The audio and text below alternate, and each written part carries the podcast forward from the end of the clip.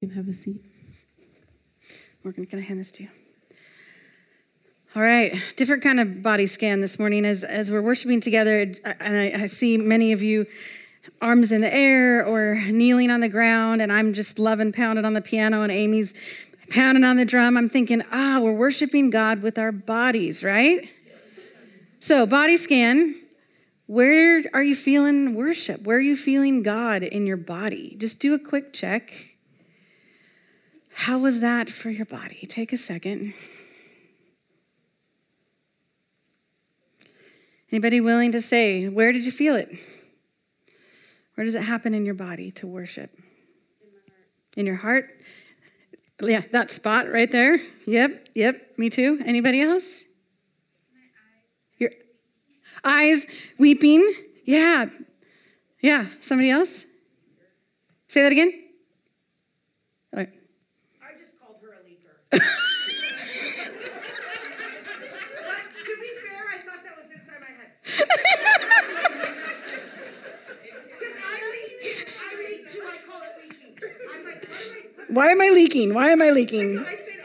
All the time. Yep. I'm like, I'm not crying, I'm just leaking. Inside my head, I called you a leaker. Go on. Yes.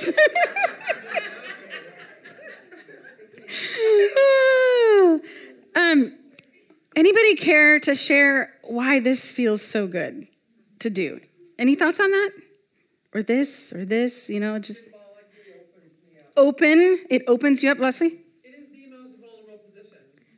Yes.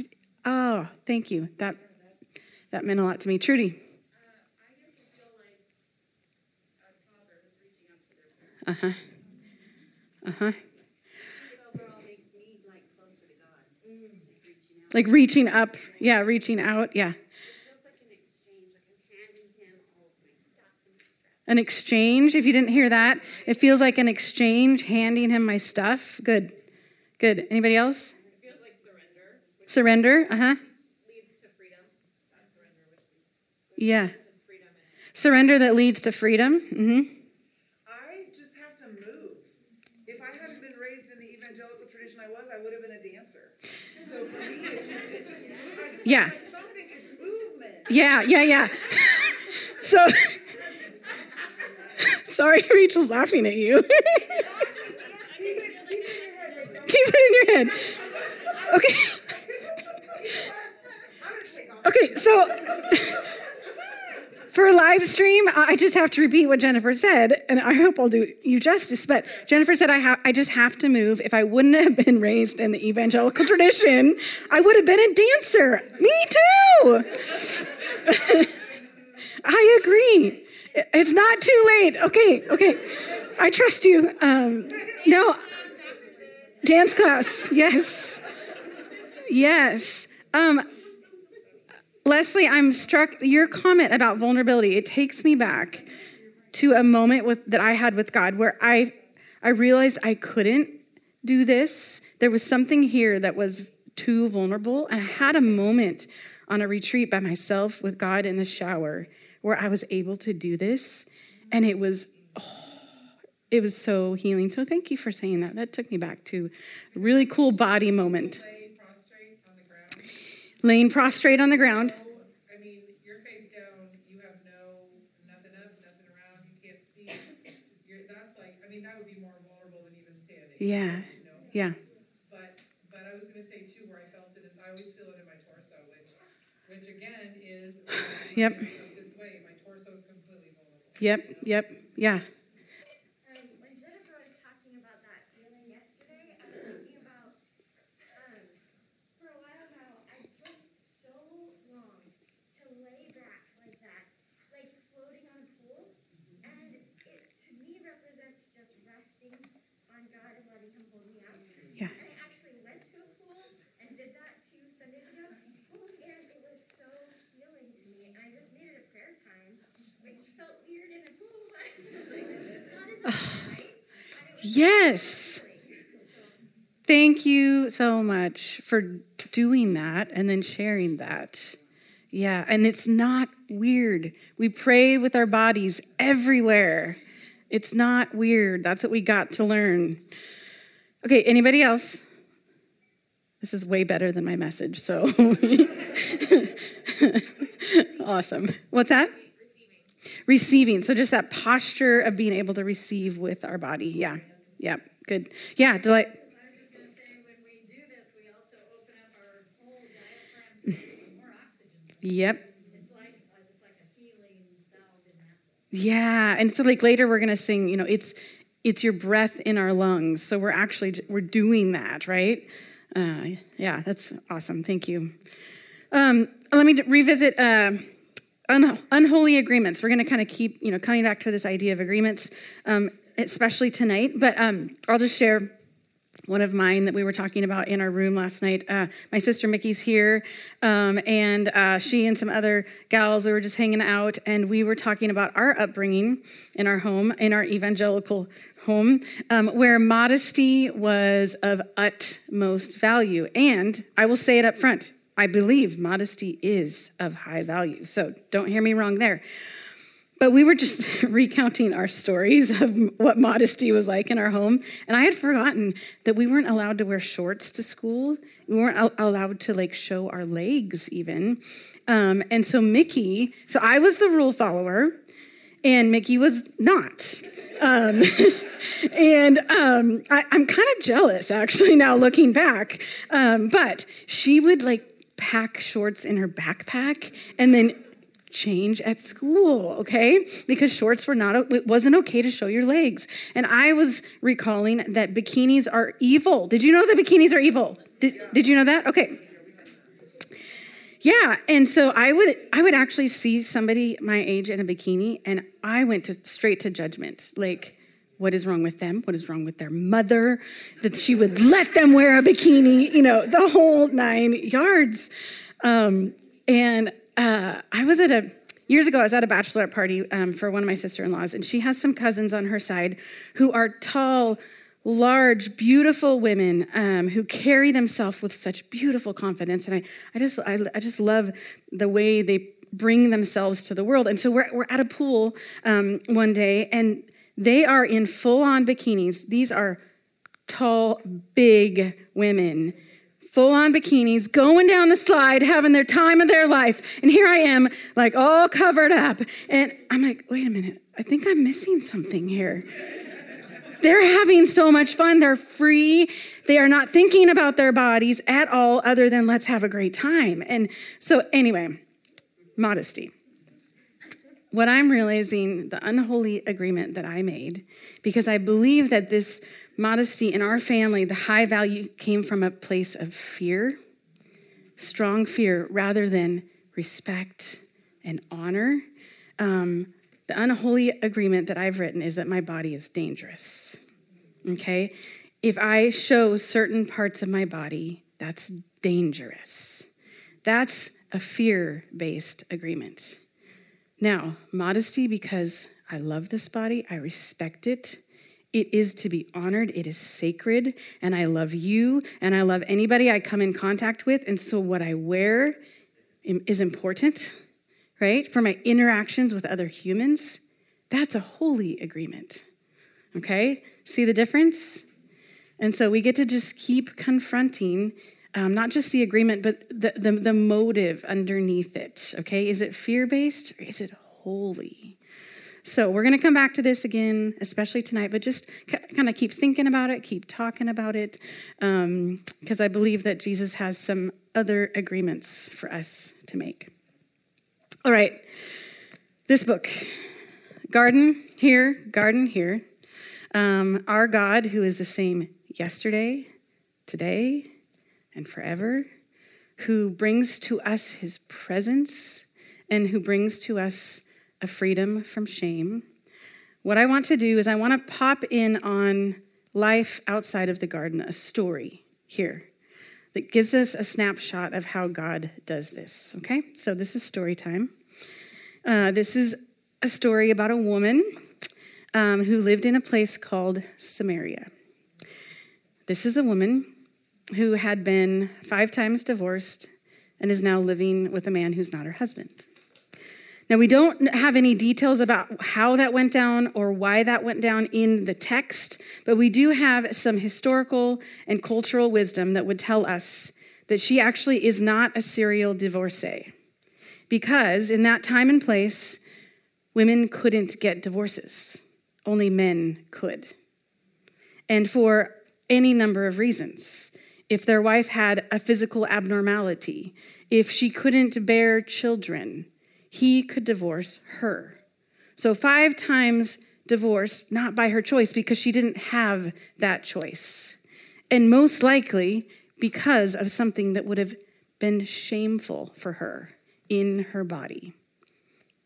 This is the woman who then goes to a well one day. And she chooses an uncommon time of day to go to the well. The other women aren't going to be there, okay? Shame isolates, right? She gets to the well.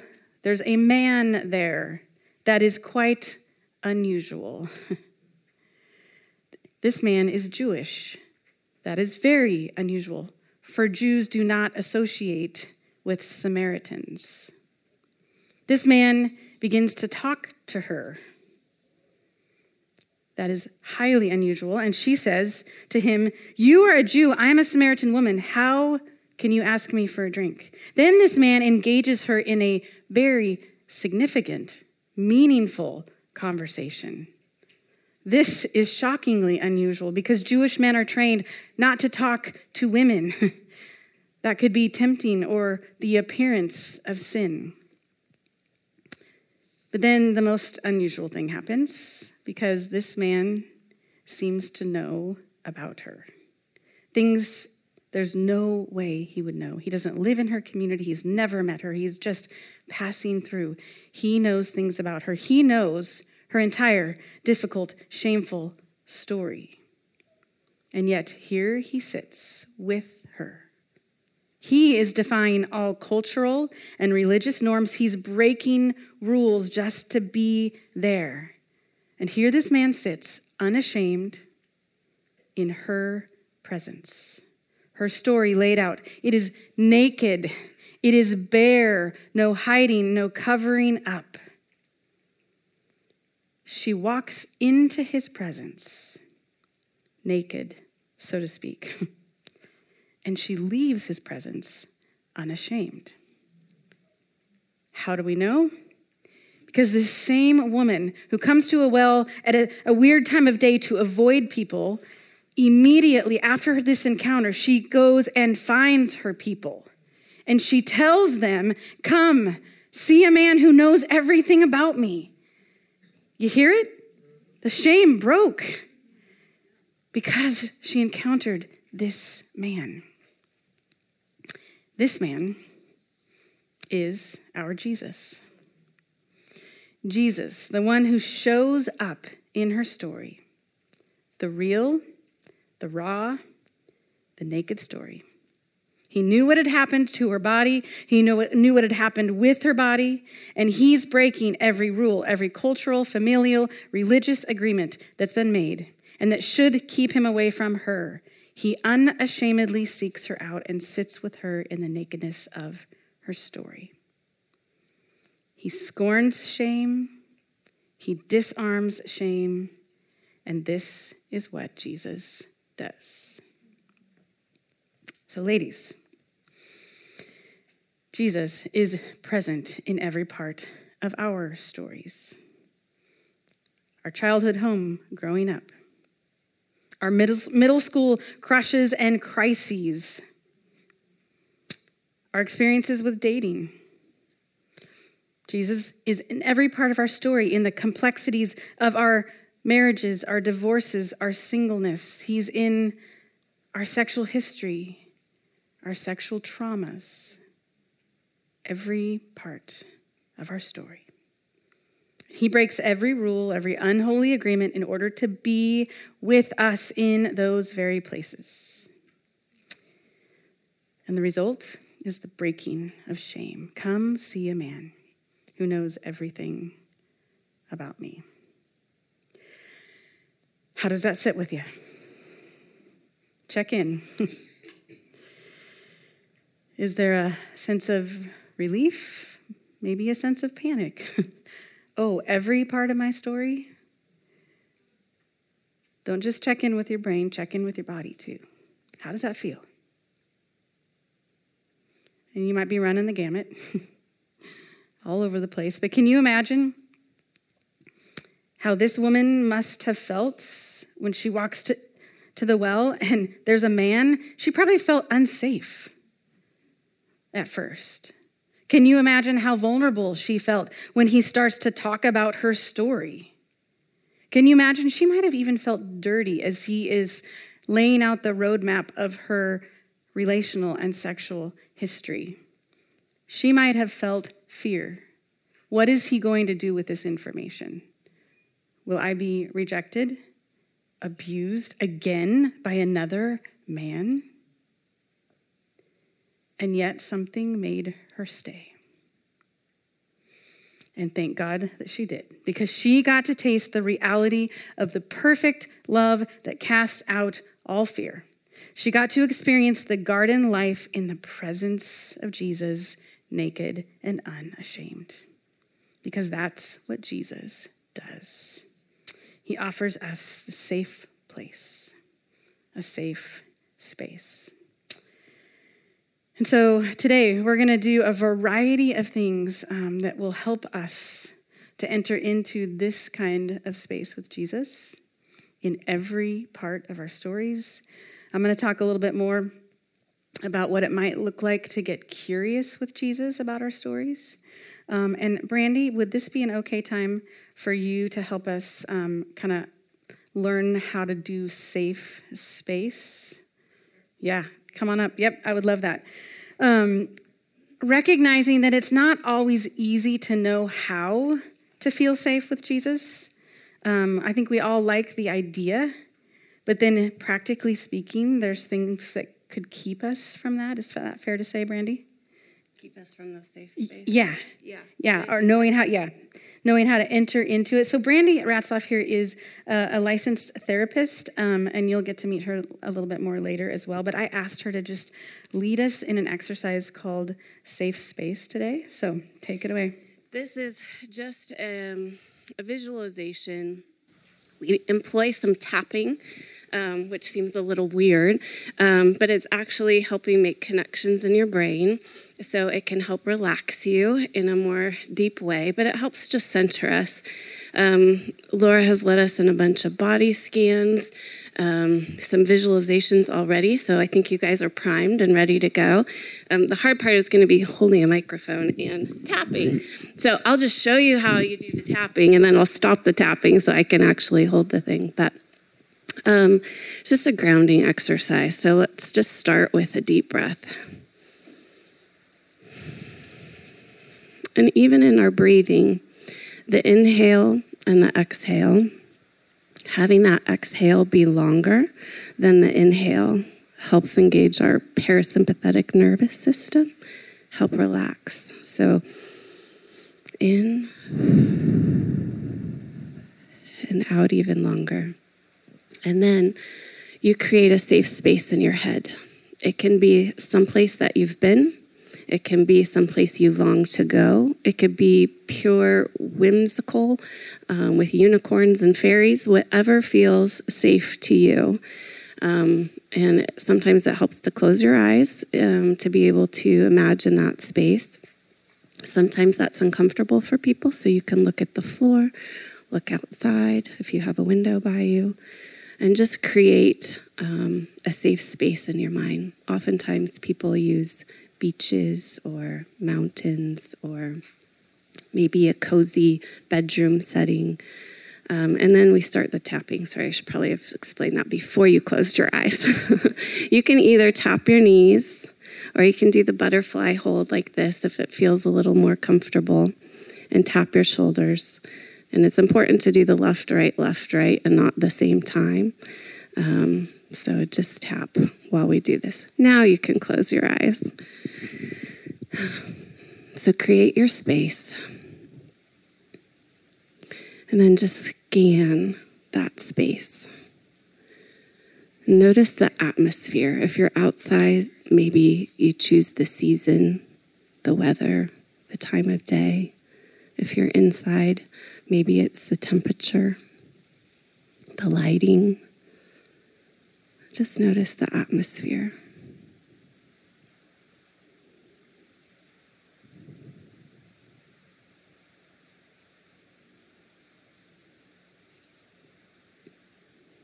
And then as you continue scanning that space, notice the objects and the colors that you see around you.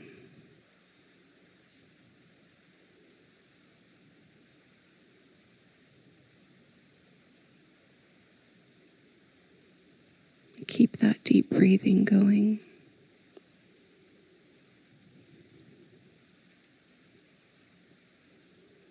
And then notice the sounds that you hear in that space. You can tune into them one by one.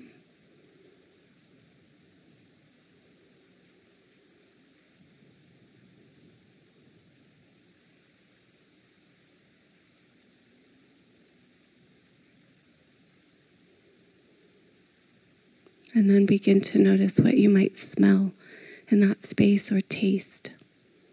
Sometimes it's fun to bring your favorite drink with you, a cup of tea.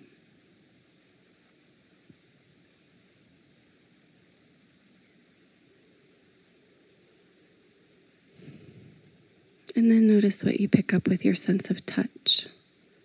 Notice your posture in that place. If you're standing, moving, sitting, lying down, what are the surfaces around you? Are they hard or soft? Do you feel light or breezes on your skin? Anything you would pick up with your sense of touch.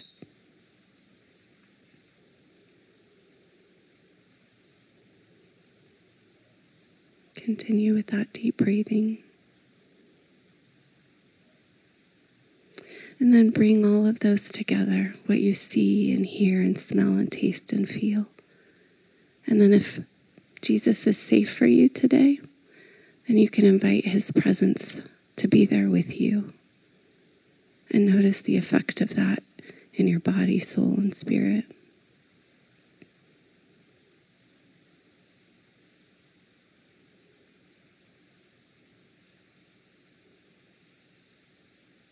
And perhaps he has a word for you today or a posture towards you. You can invite him to speak that over you or show you.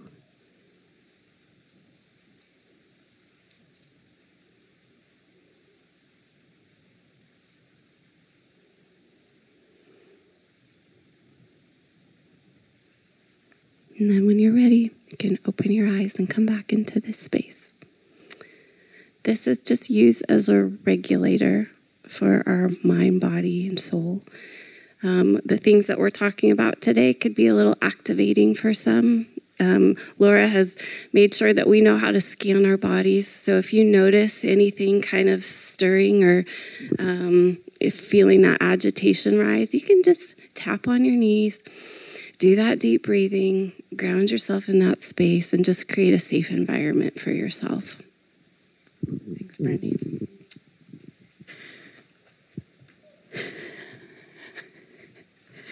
Perfect setup for the next thing I want to talk about how we invite and notice Jesus in every part of our story so that he can bring a healing where needed, a word of truth where needed, a deepening of his love where needed. And so what I want to talk about today, and then we're going to do more with journaling with this, is the concept of curiosity. Curiosity with Jesus. I am taking this idea from a book that I just recently read that I highly recommend. It's called Unwanted. It's by Jay Stringer, and it's actually, you've got a resource page in your packet that has this listed. So, this is a book about our unwanted sexual struggles and temptations. And what I love about this author's approach is that he is not giving us a behavior management plan or strategy. He is actually suggesting curiosity as the pathway to healing. Curiosity as the pathway to healing. The idea is that true healing for our bodies can only come when we get curious about why we are struggling and what is underneath it all. That when we dig deep enough underneath the struggle, we actually encounter something that God meant for good. The God of the garden, his essence there, and this just got twisted, wounded, and abused along the way. So let's take the topic of sex specifically, and let's kind of go into this curiosity mode. And you might say, oh my gosh, curiosity about sex. Wait, danger.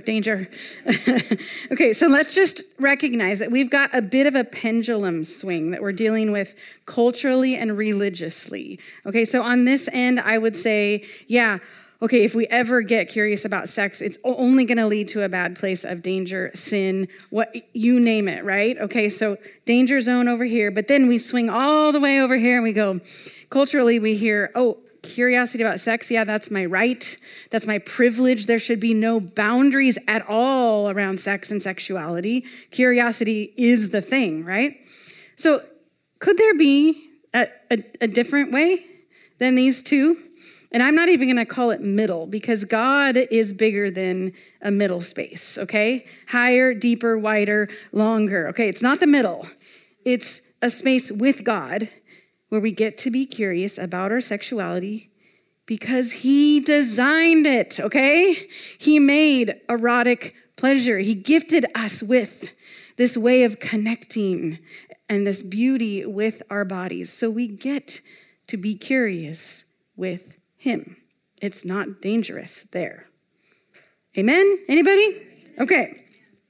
But do you ever just scratch your head and just wonder, like, why is sexuality so complicated, messy, difficult? And it's not just here in my body. It's our daughters, our friends, our community, our culture. It's so messy and complicated. Why, God? If you meant this to be so beautiful, what's going on?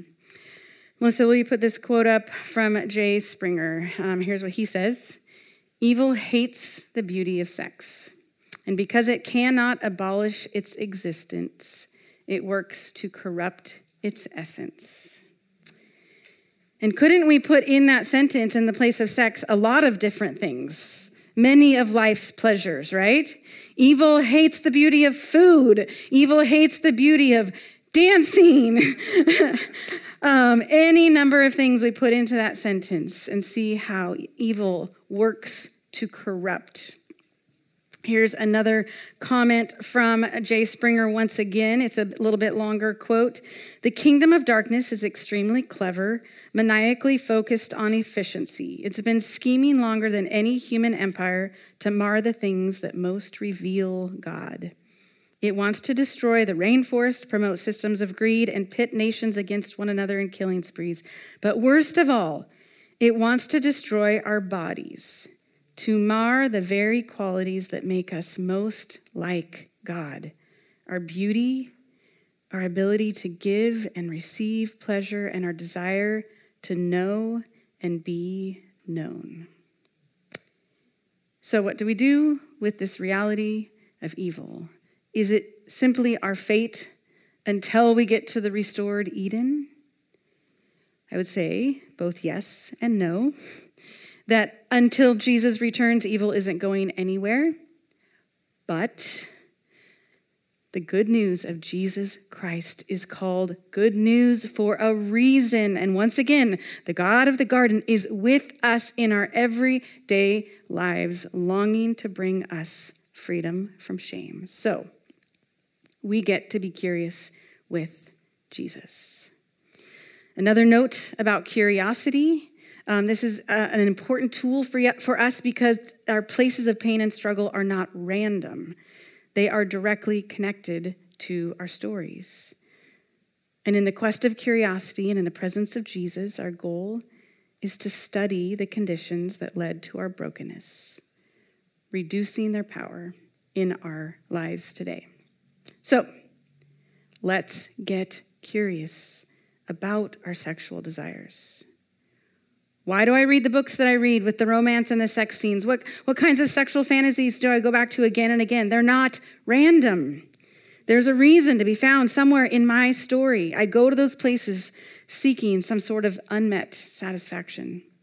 When we get curious, we have the chance to discover that underneath our hidden desires lie the holy desire to be filled, to belong, to be known, to be loved. Let's get curious about our lack of desire, our reactions, our triggers, why we love to be touched, why we hate to be touched. Let's get curious about our cravings. Let's get curious about why we hate certain parts of our bodies. It's not random. It's connected to our story. Let's get curious about our relationship with food. Why do I need that bowl of ice cream at 10 o'clock almost every night? Tillamook, chocolate peanut butter, anybody? Yes, uh-huh. Let's get curious about why I need a glass of wine every night in order to unwind, or two, or three. When we get curious in the presence of Jesus, he has the chance to show us the holy desire that is being hijacked by the evil one. And C.S. Lewis puts it this way: goodness is, so to speak, itself. Badness is only spoiled goodness. There must be something good first before it can be spoiled. So instead of our hiding, our avoiding, our pretending, we get to sit in the presence of our Jesus in the safe space. We get to ask curiosity questions. Jesus, where and when did this get twisted in my life and in my body? And what is the good that lies underneath? These are the questions we get to ask our Jesus. And so I'm going to give you some journal prompts that we're going to go to a little bit later. But before we do that, I've got two people who are willing to share a little bit of their story of curiosity with Jesus, taking some body struggles to Jesus and receiving some healing. So Amy and Rachel, would you join me up here? We're going to do a little bit of interview style. I'm going to start with Amy. So sit down? No. I mean, you can do whatever you want. Okay, yeah, I'm definitely sitting down. Okay.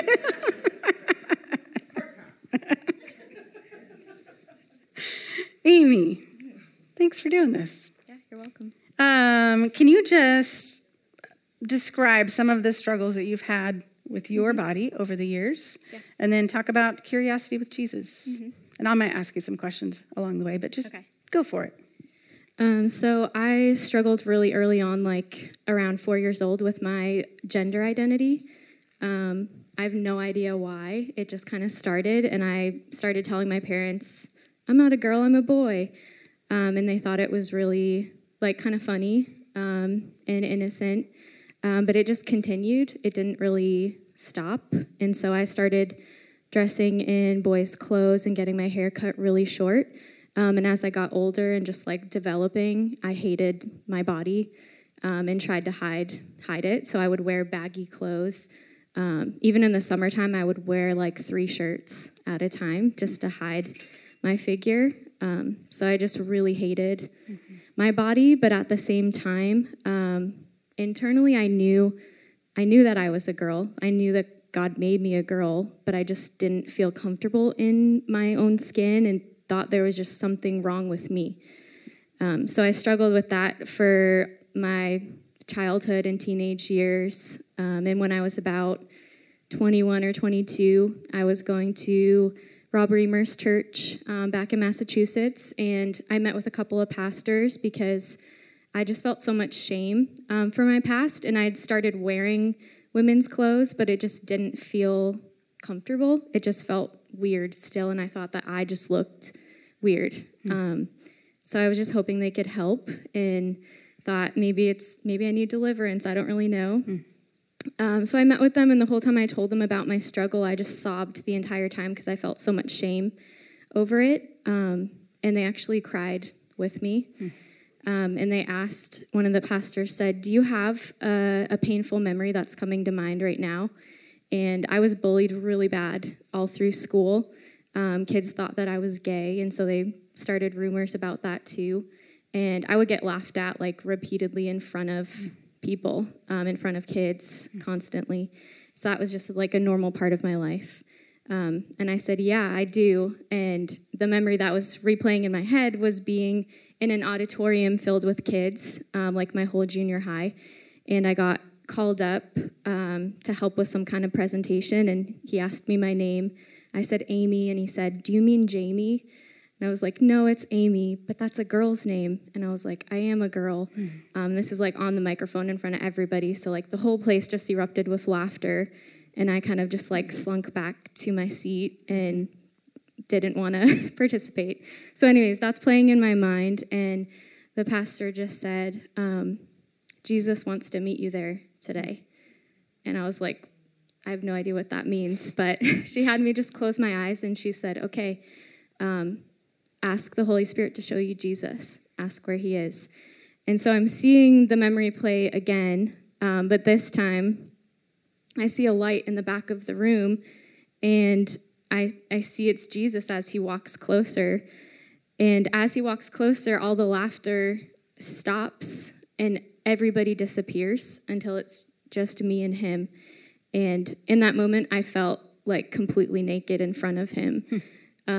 He looked me straight in the eyes, and he just said, I love you. Like, I see you, and I love you. And it was like he could see me in that moment, but he could see through me to who he created me to be. So it was like a moment of feeling completely naked. And then that changed everything for me without even really knowing what happened. It just started to change the way that I saw myself, the way I would even dress or treat my body. And I had more moments like that with Jesus after.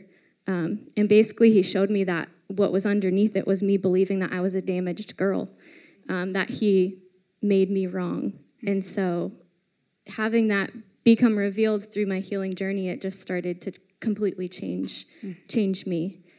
Yeah. It strikes me how brave it was of you to go to other people to seek healing. Did that feel like a brave moment, a scary moment? What moved you there? I was definitely really scared, and I hate crying in front of people. So I just felt like I didn't know what else to do. I just felt so frustrated, like I can't change. Like I've tried everything. I wasn't dressing in certain clothes. I tried dressing in those clothes, and it just wasn't working. And so I just was kind of like, I don't know what else to do. Like, I just need help. I just need help with it. And I brought some friends of mine into the process as well, and they were a part of my healing process too. And even when I started to heal, they would take me out shopping. They knew how hard it was for me to go shopping, and it would trigger stuff. And I had a friend who would take me out, and she would just be like my source of peace, and also like, hey, you could try that on, and it would look really good on you. And I would never think to try it on. So yeah. Just brought community into it too. Yeah, and so may we be such a loving community that would sit with each other and cry or go shopping or, do the journey together. It's really beautiful. Thanks also for being brave to share it with us. Can you thank Amy?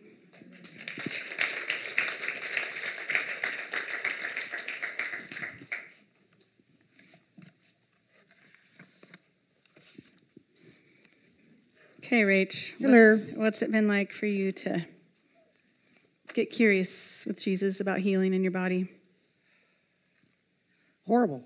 Okay, good. Tell us more words. Yeah, it was just horrible. About 4-5 women retreats ago. This is so weird. This is like so full circle weird. Is it? Yeah. Good. You think that God has a purpose for stuff, and this is weird. I became a believer.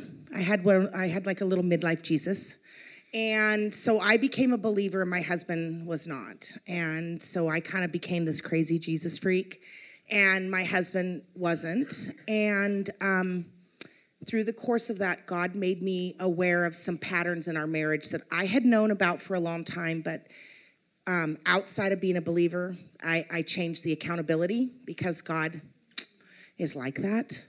And so I went to my husband and I said that that pattern of behavior was not going to be acceptable to me, that it would change our marriage because God was calling me to a different standard. And that was really hard. I've been married for 29 years. So we were married about 24 at the time. So we had a long-standing, successful pattern of being married. But God was just calling us to something really deep.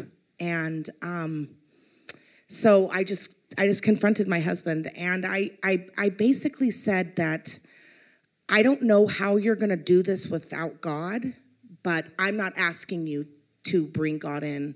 I'm just telling you that I'm a Christ follower, and these are the standards that we have for marriage, and I won't break them. So that's when the journey began. That was on Wednesday. And I went to my first women's retreat on Friday. And I told God on the way to women's retreat, I am not dealing with this here. I tell God a bunch of stuff. Yeah. He never listens to me. But I boss him around all the time. Thank God he doesn't listen. I know. Thank you. I know. That was funny. So I had little snippets of messages about this from him, and I was just continuously like, remember, no, thank you. And it was the last bit of worship, and we were singing What a Beautiful Name, and I just got this picture of a boat with a lot of men on it. Like so many men, you couldn't see your husband, but you just knew he was there. And Jesus was like standing outside on the water. He's good like that. And he just was saying, like calling them out. And he just told me, I'm going to get your husband. We're going to go get him. And we're going to do this together. And then he put every bit of the armor of Ephesians on me. I could hear it click. Thunk, the weight. And he said, we're going to do this together. Don't ever leave me behind. Always remember the beloved daughter you are. Never become the butthurt wife, because it's a choice, right? There were days when I became the butthurt wife, and they were horrible. They were lonely. They were sad, and they were hopeless. But when I came back on my knees and I remembered, oh, I'm the beloved. I'm the chosen. Not one thing he can do will change how my father feels about me. Not one single way that anybody else looked at my marriage could change the way that God felt about me. I came home. We started Life Path. He came to Life Path. That very meeting that I told you about, Anna, was why I went to Life Path that time. My husband is one of the best Christ followers that I know. He serves faithfully every Tuesday night in a men's group and leads it. He mentors men. He sits with them in the hardest conversations. He deals with the worst shame that you could think of every Tuesday night. Every day, his office is filled with worship music. Through that sin and shame in our family, God redeemed us completely. We are wholeheartedly a couple united in Christ. Are you asking me questions?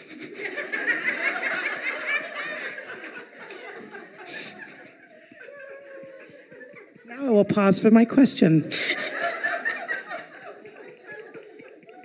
Just here for entertainment. That's all.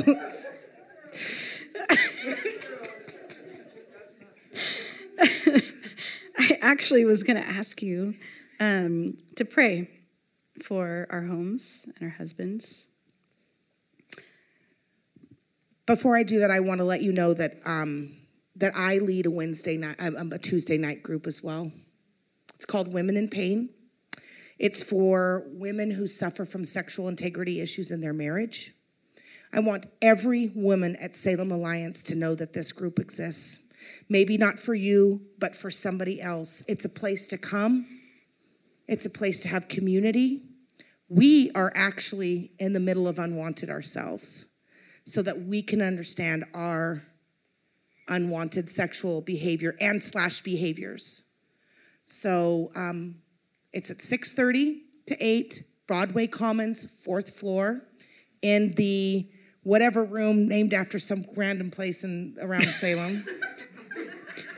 Silverton or Staten Room or Dallas Aquatic Center, I don't know. But anyway, we're right there by the upper room. So please come. Or please recommend it if you meet with a friend and they're having those issues. Just recommend it. It's a safe place. So okay, I guess I'll. Will you pray? But I'm giving you like 3 minutes, okay? To pray? Yeah, well, I want you to pray for our families, our husbands, our homes. I'm not telling you what to do. I'm just suggesting.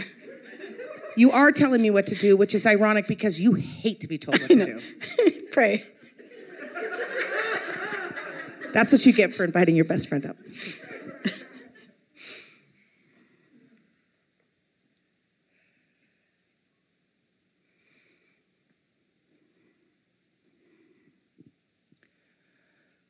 Jesus, Son of God, have mercy on us.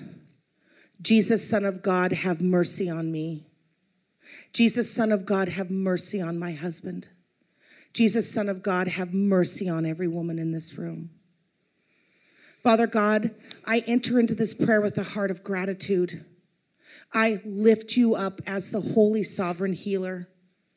Thank you for everything you've done in my heart and my husband's heart. Father God, I pray for every man who is struggling with a pornography addiction. Every man that lies about where he's been, about what he's doing, every rot in the soul that causes. Father God, I pray for every wife that knows in her heart that she's got a sexual integrity issue and is not brave enough to talk about it with somebody. That they look at their bodies, that they're not adequate. They say, I'm not good enough. I'm not pretty enough. I'm not funny enough. Father God, I ask that the enough be removed from the words, that they are worthy, that they are the beloved, that they are sacred in a way that the husband and any other man cannot see. Father God, I pray for every young woman's uterus right now, that it stays intact, that it remains holy and sacred, that they know the value and sacredness of their body and reproductive organs. Father God, I weep and pray for all of those women who are in the sex trafficking and sex trade industry, those who were poor, those who were sexually molested as children, those who were neglected by fathers and mothers that end up on poles and street corners. I pray for them. I pray for all of the unwanted sexual behavior that comes out and birthed from sin. I ask that Father come down as he did for us and redeem, that he heal, that he remember and remind us that he removes shame, that he removes silence and secrecy and guilt, that he removes unwanted behavior when we bring him into the conversation. I ask that my group is not the only one in Salem. I ask that many women's groups pop up to give us support. I ask that men are willing to go and seek support in their own groups. I ask for a union of marriages, Father God, for people to be willing to be broken together so that they can be whole in front of you. And I ask that in the name of the Father and the Son and the Holy Spirit. Amen. Amen. Amen.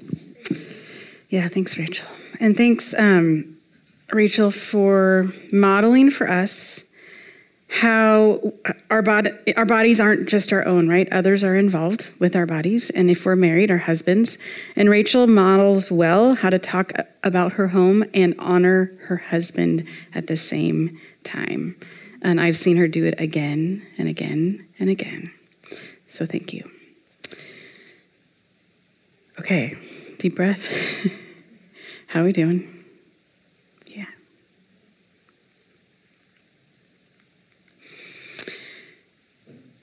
Good news for you is that we've got some solitude time.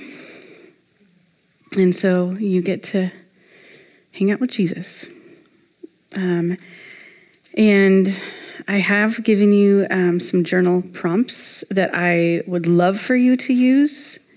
And if they are not where you're at and you start looking at this and you go, nope, not ready, don't use it, okay?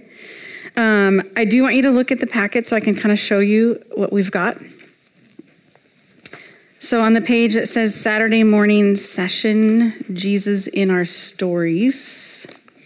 That is where we're at. Journal part 2. And the journaling is, let's see, it goes to the next page and the next page, okay? So once again, just take it as your mind, your body, and your heart need it or don't. The page after that, we also included the safe space exercise that Brandy taught us. So you may also or just want to use that for your time and just hang out in that safe space. All right, so these are kind of your tools, your options. We're giving you a whole hour to take what has been shared, what has been stirred, on your own, and we do ask that this be on your own, okay? Would you protect this time?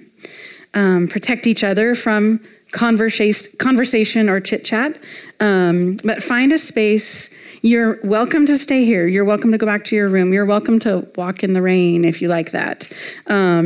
Wherever you want to go for the next hour, would you make sure to be back here at 11:20. That's when we resume in here. Jennifer, what am I missing? You're not missing anything. Can I take 5 minutes before we send them out? Yes, please. Thanks.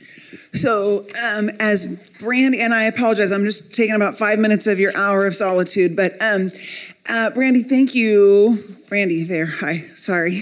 Masks focusing. Thank you for the exercise of a safe place. And as Brandy was leading us through that, I was reminded of an experience that I've had that I think might just give one more perspective to think through, because some of these things are new, and I think it's helpful to have a few different angles to look at things from as we do this. And so Brandy's safe space reminded me of a concept I learned last year called the terrain of freedom, a space where we feel completely free.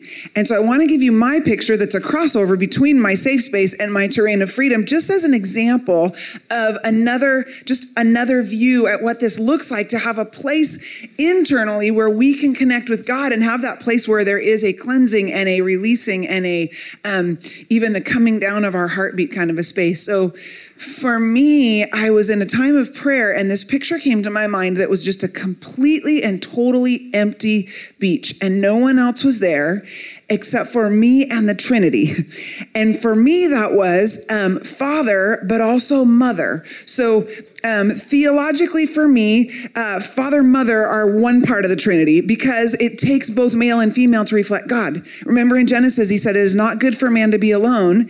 And then he said, in God's image, he created them, male and female, he created them. It takes both male and female to reflect the fullness of God's image. So for me, there is a nurturing, tender, bringing the snacks, watching out to make sure I'm not getting sunburn presence, and a protective, often holding me in his lap, strong presence that is Father.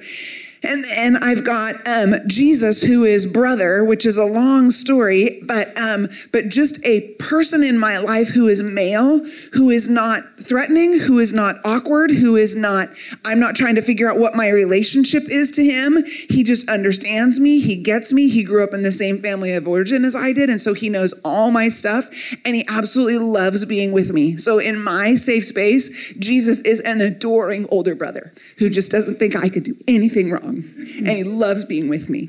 And it's a healing space for me. Mm-hmm. And Holy Spirit is my best friend, because I always grew up wishing that I had a best friend. I saw all these girls who had besties, and I never had a bestie.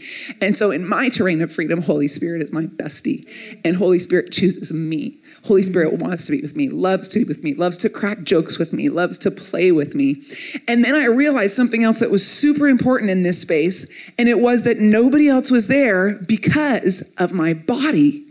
Because I was on a beach and I was in a swimsuit, and if anybody else was there, then I was paying attention to who's noticing and what's the angle, and am I covered up, and am I not, and am I, and to be there alone with Trinity, who had zero judgment coming at me, I had this moment of, even not if it's about my body, but like when you're on the beach and just the etiquette, like don't shake your towel where the sand's gonna get on somebody else. Like there was nothing I could do wrong in this space. That was so incredibly important for me to realize that there was a space that I was in, that the who I was with and where I was at and who else was there meant that nothing I could do would be wrong in that space. So as you spend this time, just another picture, another angle, an invitation to sit with God, to be present, that maybe he could build a space for you where there's nothing you can do wrong and you actually just get to be you and be present in healing spaces. So, Okay. Now, I think you're dismissed. Thank you. Yes. 11:20. We'll see you back here.